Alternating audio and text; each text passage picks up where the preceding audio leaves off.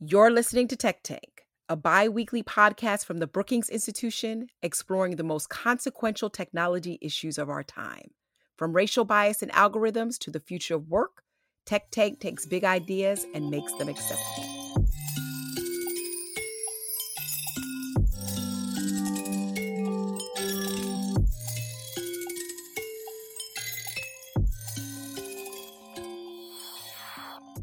You're listening to the Tech Tank podcast, where we talk about complicated tech policy issues and make them more digestible for our listeners.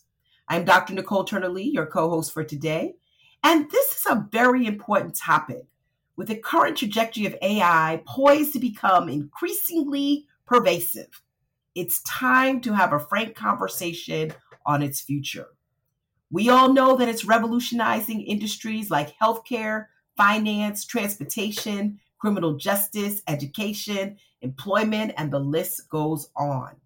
And as we have these conversations, we're having other debates on what the future of regulation, oversight, legislation, guidance, voluntary commitments, and the list goes on, what it will look like in terms of the future of AI in the US. My guest today is no stranger to this conversation. He's a leader at the helm of both legislation and perspective that we all should pay attention to.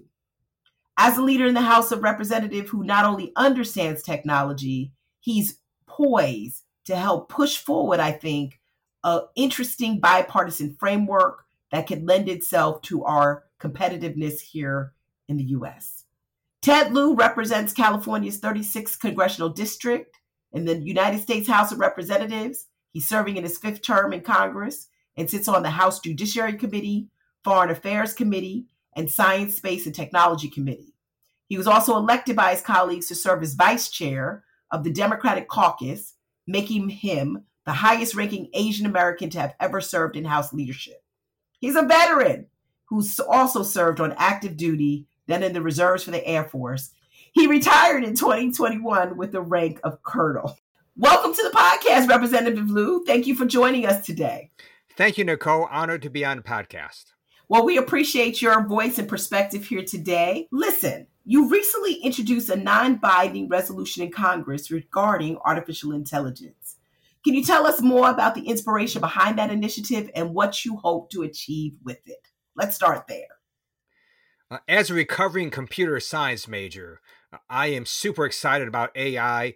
It has helped society. It's going to continue to make amazing advancements for society, but it can also harm us. And I thought it's important that we have Congress start focusing on this issue. And it's one reason that I put out that resolution. Now, in the resolution, you mentioned the importance of ensuring that AI development and deployment are done safely and ethically while respecting the rights and privacy of all Americans, which I think is, you know, a really safe and, you know, place to go with this because the deployment is one thing, but also being trustworthy and ethical is another thing. Can you elaborate, Congressman, on the specific challenges and risk that you believe AI poses to society if it's left unregulated and unchecked?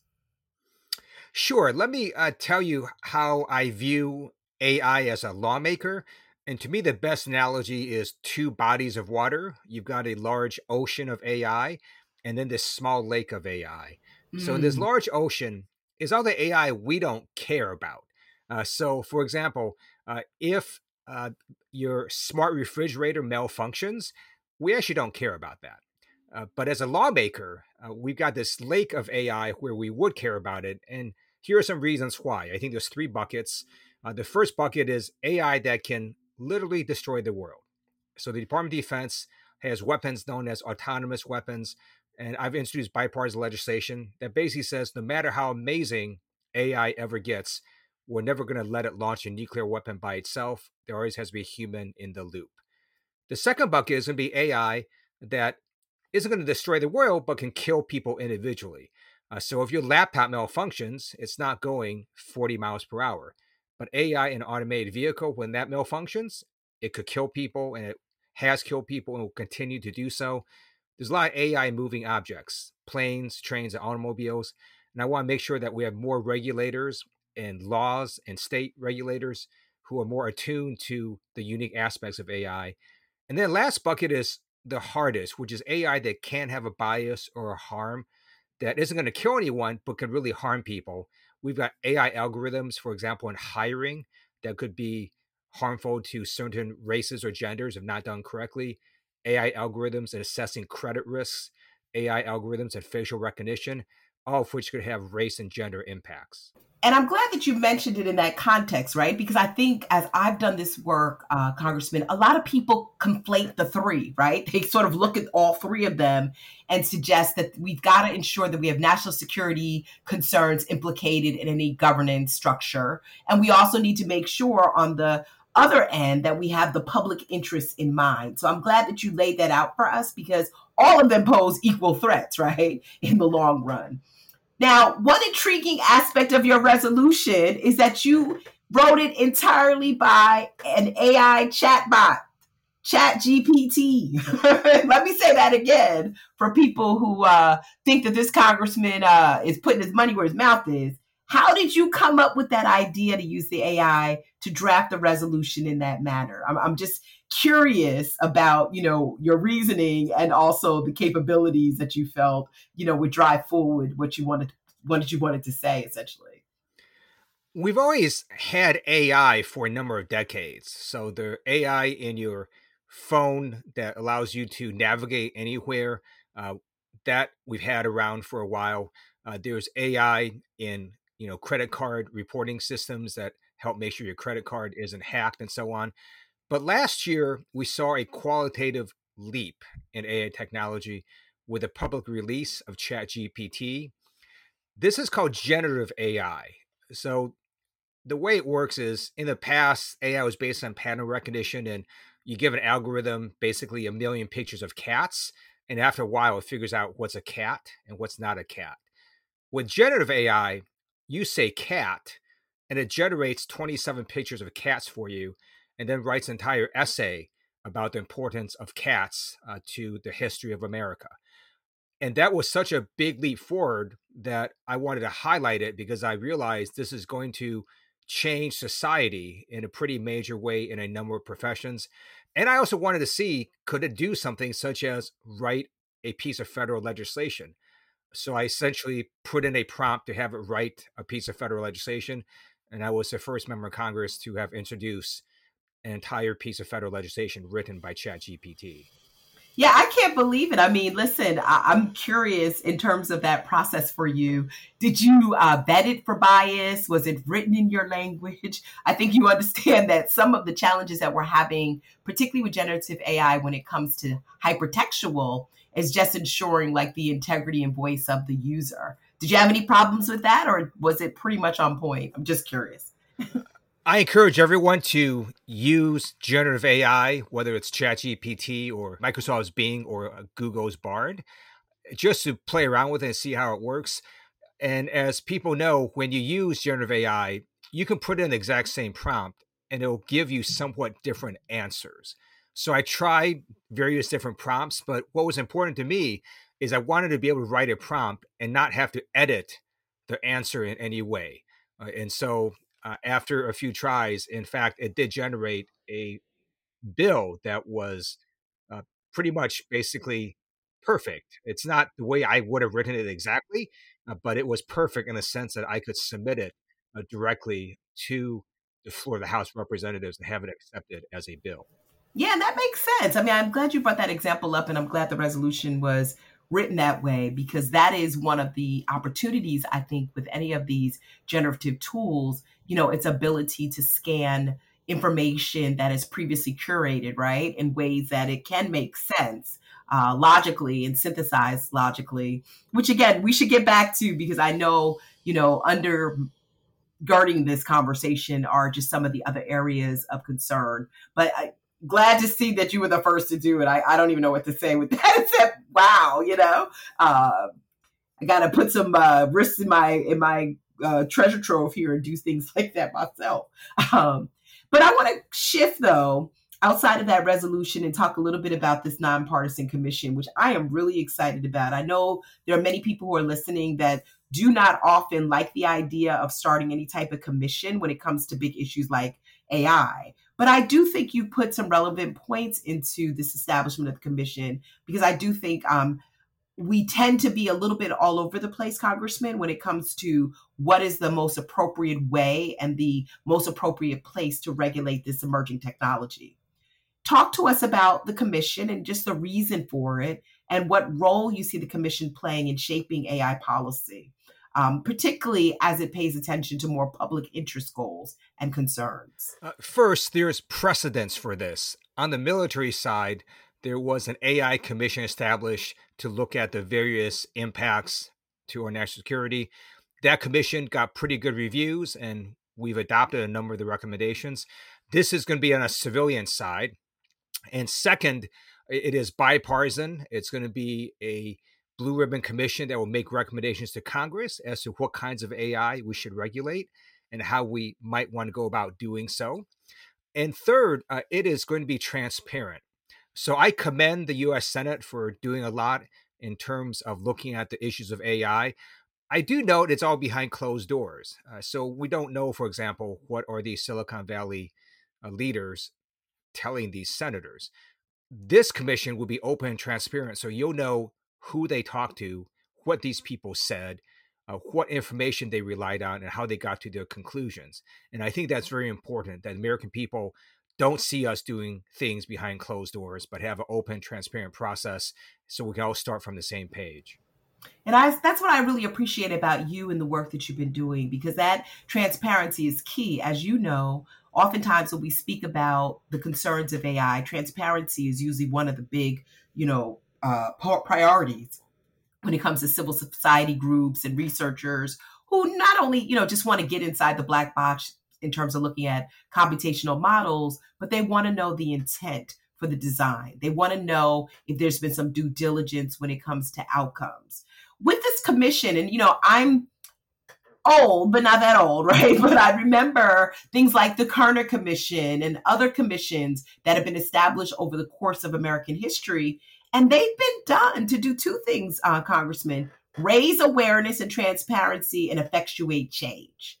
When you think about the long term future of this commission, do you think this is something that can finally provide some regulatory uh, direction or legislative direction, as well as, you know, um, things that we need to do on behalf of the public interest that may require other avenues? I certainly hope so. I'm very pleased that it is bipartisan. Yep. Now, I also do note that just objectively, since the Republicans took control, we've just been trying to stop stupid stuff, right? We almost went to default on our nation's debts. We have to make sure we fund government, just very basic things. Uh, so I think part of it is just a bandwidth issue uh, because the majority party uh, is so chaotic. It's hard to get very much done. And my hope is that the majority party uh, will become less chaotic.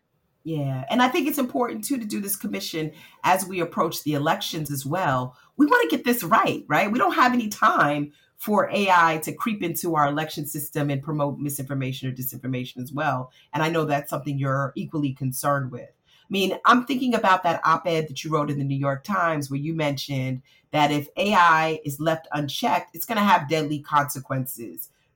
You know, I'm not saying that misinformation is deadly, but speak to us about some examples of scenarios where that unregulated AI is going to pose some serious risk to our democracy as well as to other areas that you know people are dependent upon. Well, let's go to uh, my first bucket of AI that can destroy the world. So, with generative AI, an experiment was run, run by Dr. Esvelt of MIT. He told his students basically to go on generative AI and basically find out if they can build a lethal virus, like find a way uh, to do that. And essentially, in about an hour, they had the ability to know how to do that. That is somewhat, or perhaps very alarming. And if you make it easier for people to do this, it may just happen that a terrorist group or you know some very smart person in the basement of their home decides to do this because in terms of viruses they are actually much easier to make uh, than say a nuclear dirty bomb because you know getting uranium is not that easy however there are a number of companies right now that will send you a vial of the 1918 flu. Now, they shouldn't send it to you. Hopefully, they do a background check. And if they do send it, they know exactly why they're doing so. Uh, but you've got certainly the capability out there for a lot of people to build lethal viruses, and AI left unchecked can do that. Uh, in terms of democracy, you have already AI that can do deep fake technology and do fake videos. You have algorithms where you give it a half hour's worth of your voice, it'll sound like you. If you give it two hours worth of your voice, your family members will not be able to distinguish whether it's you or not you. And there's already scams where people end up wiring money because their sons or daughters came up with some situation that urgently needed money and turned out that was totally a fake AI hoax. So it's something that, if unregulated, could cause harm. Yeah, and I think that's the thing. You know, I've been hearing a lot about these discussions on, you know, risk-based management, uh, harms-based management. I mean, I think, I think at the end of the day, they both kind of like the same, right?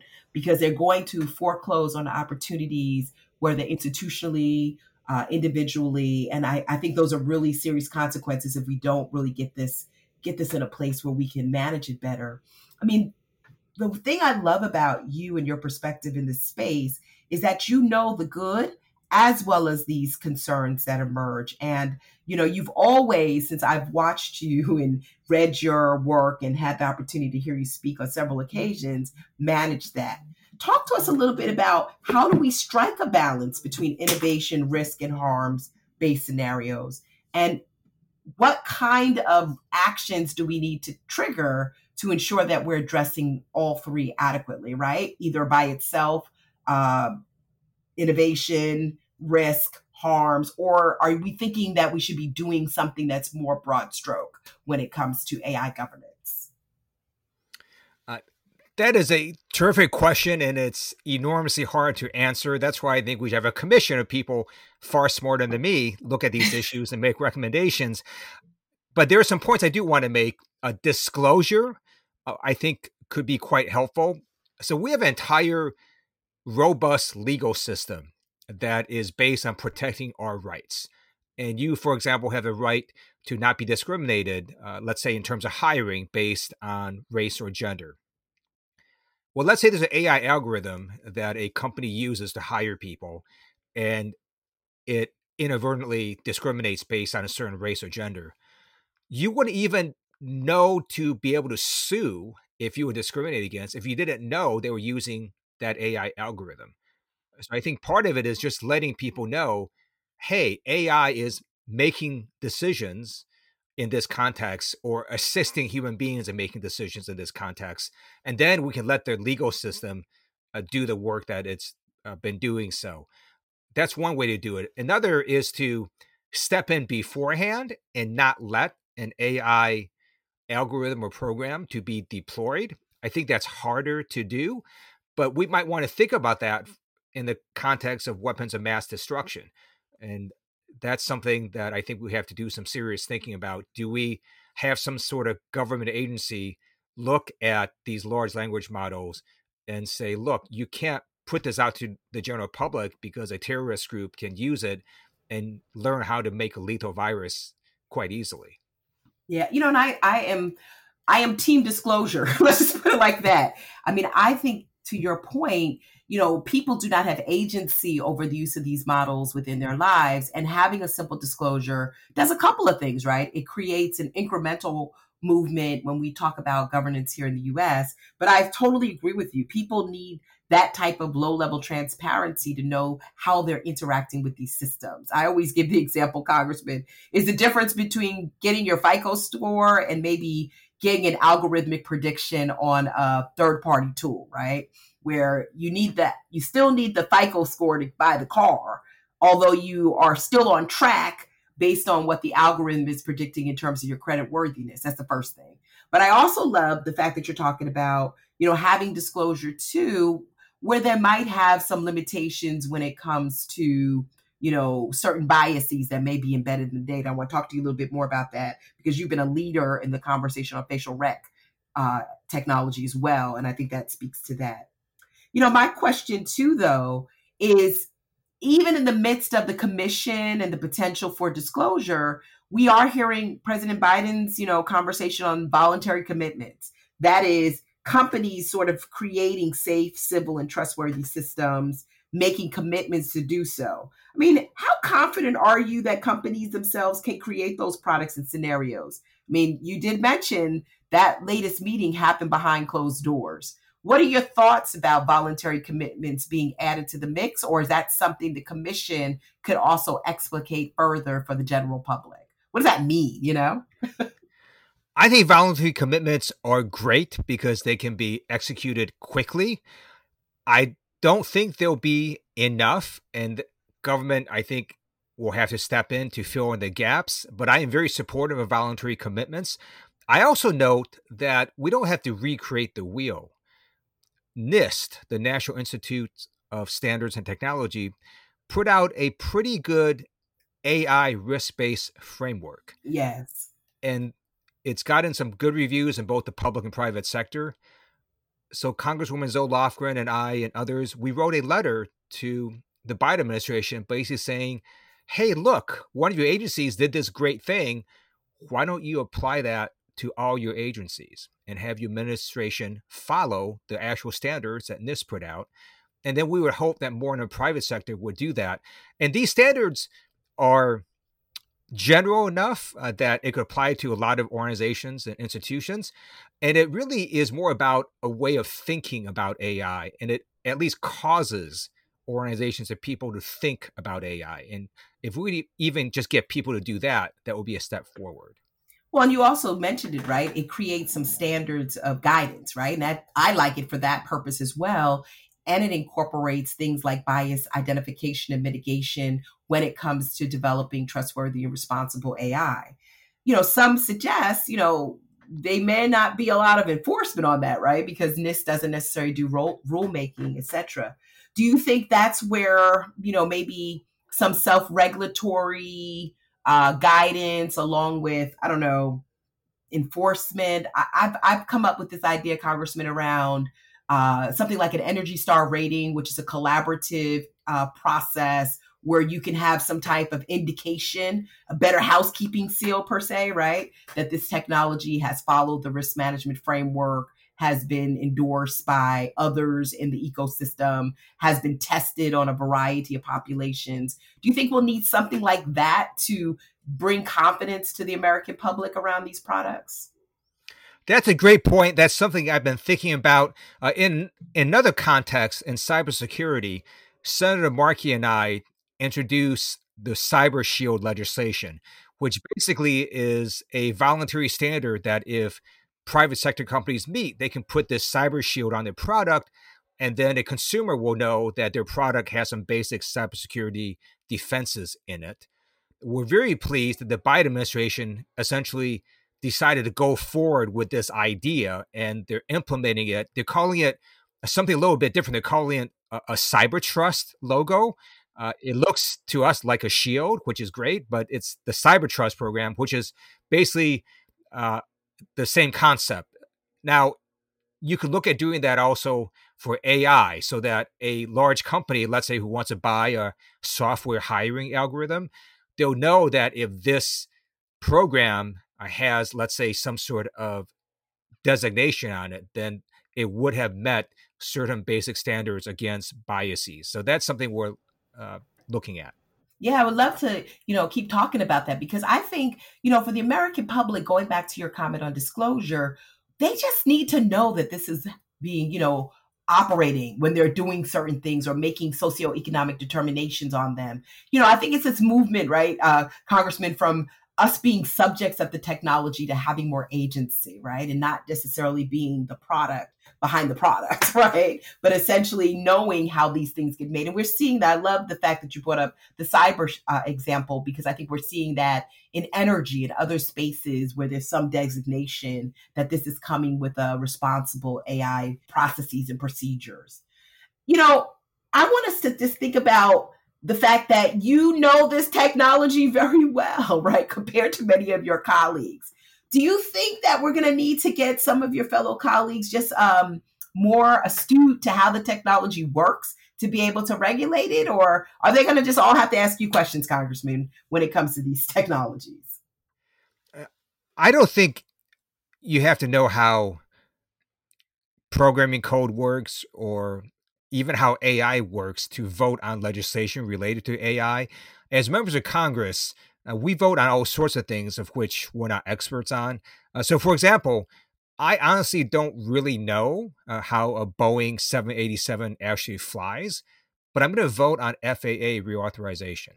Uh, so I think as long as a member of Congress understands what the goal of the bill is, what the harm the bill is trying to address, and just some basic concepts about AI, then I think it's perfectly fine to not only vote on bills, but also introduce their own bills.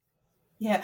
Well, that brings me to a question, and I like the way you brought up the FAA. There is a lot of conversation among uh, policymakers around the creation of a new agency uh, that could be very helpful in uh, supporting staffers who are creating legislation or helping us mitigate through some of the harms that may be more technical, you know, maybe adjacent to other existing agencies like the Federal Trade Commission and others. Do you think we need a new agency that is like technology driven and technology focused? I think we definitely need more regulators uh, in this space, whether it's a new agency or whether we empower the existing agencies we have to do more in terms of looking at AI. I'm agnostic on that. It's one reason I think we should have a commission to tell us different ways of how we might want to regulate AI. Yeah. But I do know that it will be impossible for Congress to try to regulate uh, AI in every possible application where it could cause harm. We just don't have the bandwidth to be able to do that. Yeah, and this idea of maybe having more uh, technical expertise in our regulators is interesting, right? I mean, it does change the game when it comes to who we place in those positions, you know, which could be interesting, right, going forward, particularly if we're dealing with tech um, focused uh, uh, decision making bodies who require some of that, you know, technical expertise to be to be more efficient. Um, I don't know. Do you think that's something that your colleagues would pick up on? Like, hey, we're about to put an appointment in for someone in a very highly technical space, or seems like a couple of steps yeah. uh, to get uh, there. That's a hope. It's also very clear to me we're going to have to pay them more because, right, right, because of the explosion in AI. You're seeing a lot of private sector companies hiring folks, and if you're going to do this for the government we're just going to have to increase compensation. Otherwise, we're not going to be able to compete. Yeah, and that's an important point too. I mean, this is something I'm thinking about in a prior conversation I was in with you around diversity, equity, and inclusion, and making sure that we stick to DEI when we're thinking about the tech space. Because as you know, there have been just movement from um, uh, other sides of your aisle that are suggesting that we should not be uh, we should be race blind and we should be looking at these things anymore particularly on the heels of the Texas decision. I mean, does diversity, equity, and inclusion still matter in this space? And I know it does because you're the first Asian American man to be in this high ranking position. But, you know, let our listeners know if it matters or not as we look at the evolution of how, you know, our expertise evolves in this space. Uh, absolutely. And let me just take a step back and say that, you know, in 2021, there was an increase of 339% in hate crimes against people who look like me, people who are yes. That wasn't an increase against white people. So for anyone to say that we don't have racism in America, they are blind and they just have to accept reality uh, that there is violence against people uh, who look like me, uh, who are Afro Americans, who are Jewish Americans. Um, there's a stunning rise in anti Semitic acts. Uh, so let's just cut the BS. Uh, there is racism in America and we need to address it. And we can't uh, say we're not going to teach our kids about uh, racism or slavery or the Japanese American internment because that might make them uncomfortable. Uh, that is disrespectful to our students and it's going to harm our children. So right. I feel very strongly uh, we need to include uh, DEI uh, also in um, AI and make sure AI doesn't inadvertently exacerbate race or gender biases. That's right. I, have heard you early in my um, uh, uh, venture into this space, which is why you know I was so excited to have you on here. Be really clear about that, right? That these biases that happen based on racial or ethnic differentiation or class, they're real in our AI systems because in many respects our AI systems are being trained on our trauma, right? These issues, these events, these historical remembrances that have found their way into our society. And I totally agree with you. We cannot remove references to those experiences just because we think that they're harmful. They are part of how we got to where we are today. And we need to continue that conversation among tech companies who, you know, for whatever reason, feel it's not important to have those voices at the table when they're developing these products and services. Am I right about that, Congressman, as well? Like, you need every seat pulled up at the table when you're talking about how to create fair, inclusive, and equitable AI. Uh, absolutely. And part of this is not like they write a line of code that basically says, you know, we're going to discriminate against minorities. That's not how it works. Uh, what generally happens is the AI algorithm has a bias that the programmer did not intend or may not even know about. So let's talk about facial recognition, for for example. No one's writing facial recognition programs and then inserting lines of code to say, hey, let's discriminate against minorities. That's not what's happening.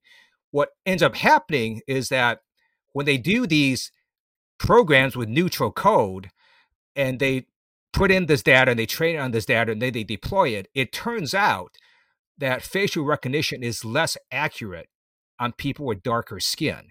There's been repeated studies on this. It is a known bias. And my view is you deploy this nationwide at all these law enforcement agencies it's one huge equal protection violation because minorities will be misidentified at higher rates. And so we have to put guardrails on that and make sure uh, that we don't have that kind of bias bias. And if we do then we have to find ways to correct that well, I'm proud to say that, you know, because of your efforts, the president put together a research commission as part of the National Academy of Sciences. And trust me, I'm bringing that perspective out there because you started, right? Remember, with a lot of the awareness raising around the accountability of facial recognition, you and your colleagues there um, on in the House are your opinions changing? More transparency there too before we start wrapping this conversation up? Or do we uh, have you have you changed in terms of facial recognition uh, more generally? Well I, I feel even stronger about it and it's because of the way ai technology works and i want people to understand that at a very fundamental level we don't actually know how generative ai works Yes. What we do know is, let's say you feed this AI algorithm a million pictures of cats and it figures out what's a cat and what's not a cat. We can't actually trace it. We can't tell you what pattern it's recognizing. We just know that it looks like it gets to the right result. But it's possible that it's totally thinking about something different. And maybe it works 99.99% of the time, but there might be this one scenario where it goes totally bonkers. Uh, and that's why I think it's so important that we have humans in the loop and we have audits and we make sure that we can eliminate biases. That's right. Do you think we'll uh, ever get to the point where the EU is, uh, Congressman, where they've brought more structure to AI and how it's designed, deployed, and accounted for? I mean, they're they're pretty ahead of us with regards to addressing some of the concerns that we're talking about today. Uh, so one of the things that we do as lawmakers is we plagiarize. Uh, so we'll see what other jurisdictions do, and if it turns out that the EU regulations are great, then I think there's a good reason to copy them. If it turns out they're not great, then we probably won't do it. Or maybe it's something in between, and then we'll take the good parts and, and not do the bad parts. So I think it's great that going forward. I look forward to seeing what happens in Europe when they do it. Yeah, it's going to be interesting, and it'll be interesting to see where we land. You know, one final question. I, I am just so um, I'm I'm such a fan girl right now because I think these issues that we're talking about are so real and so compelling. And there are issues that I know at Brookings we love to talk about, particularly as we develop our AI equity lab at the center. And as we think about ways to be of value as Congress and other stakeholders sort of think through these very complicated issues. But let's just say that we decide on some type of bipartisan commission, some type of AI legislation, guidance, voluntary commitments, will we still be too late? Will there be some other technology that comes around that the uh, efforts that we put in place will not be future proofed enough to address them? Uh, we're not too late yet. I think at some point it might become too late. But I also want to note that it might also be a little too early. If you were to say, hey, let's regulate AI next week, I'm not sure we would even know how to define it because it's moving so quickly. So I don't think there's a, a necessarily a bad reason to maybe wait a little bit of time to see hey, do all 47 harms actually occur from generative AI? Or maybe it's just five harms and one random one we never thought of. So I think we're still in a place where we can definitely do a commission and have it look at these issues and make recommendations to Congress. Well, I do agree that that commission can be a very helpful base to have, like you said, open door, transparent conversations and to bring in a mul- multitude of stakeholders who, in some way or form, have a stake in the game or do not. I mean, I'm a sociologist, you know, go figure. Um, and I'm talking about AI, you know, most of the time of my day. Congressman, thank you so much for being here. We appreciate your uh, comments as part of the Tech Tank podcast. Thank you. Honored to be on the podcast. Well, and I just want to say, as we go on this journey, my friends who are listening today, we're going to continue to keep talking about AI. We're going to keep talking about generative AI. And more importantly, we're going to talk about the variety of ways in which we can approach it here in the US from an industry perspective, from a technical improvement perspective, from a public interest perspective. So thank you for listening to the Tech Tank podcast, where we take uh, bits and we turn them into small bites for people who want just an easier way to understand some of the more sophisticated technology issues. I'm Dr. Nicol Turner Lee. Be sure to check out our Tech Tank newsletter and be on the lookout for our next podcast episode. Thank you. Thank you for listening to Tech Tank, a series of roundtable discussions and interviews with technology experts and policymakers. For more conversations like this, subscribe to the podcast and sign up to receive the Tech Tank newsletter for more research and analysis from the Center for Technology Innovation at Brookings.